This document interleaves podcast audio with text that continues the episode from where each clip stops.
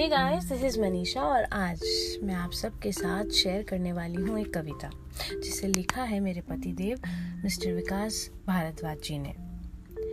आइए सुनते हैं। वायरस।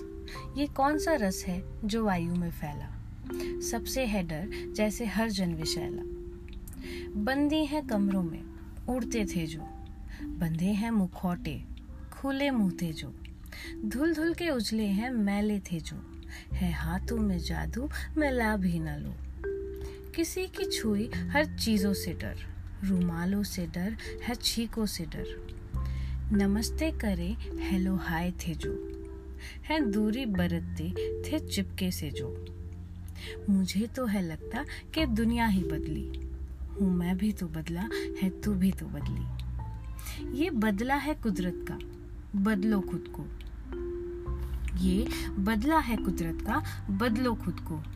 संभल लो ए लोगो, संभल के खर्चो। संसाधन है कुदरत के सबकी खातिर। है कुदरत से इंसान तो ना इससे माहिर। है आलम के अब भी न बिगड़ा बने। मौका है आखिर सही राह चल दे।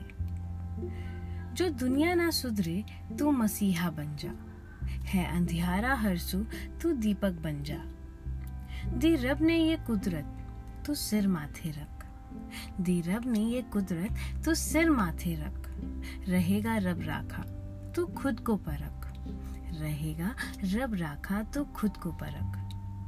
जी हाँ आज जो पैंडमिक हम सभी फेस कर रहे हैं, उसी पर ये कविता है और शायद मुझे इसमें कुछ भी बोलने की या समझाने की ज़रूरत नहीं है। आज का एपिसोड आप सबको कैसा लगा, बताइएगा ज़रूर। Stay home stay safe thank you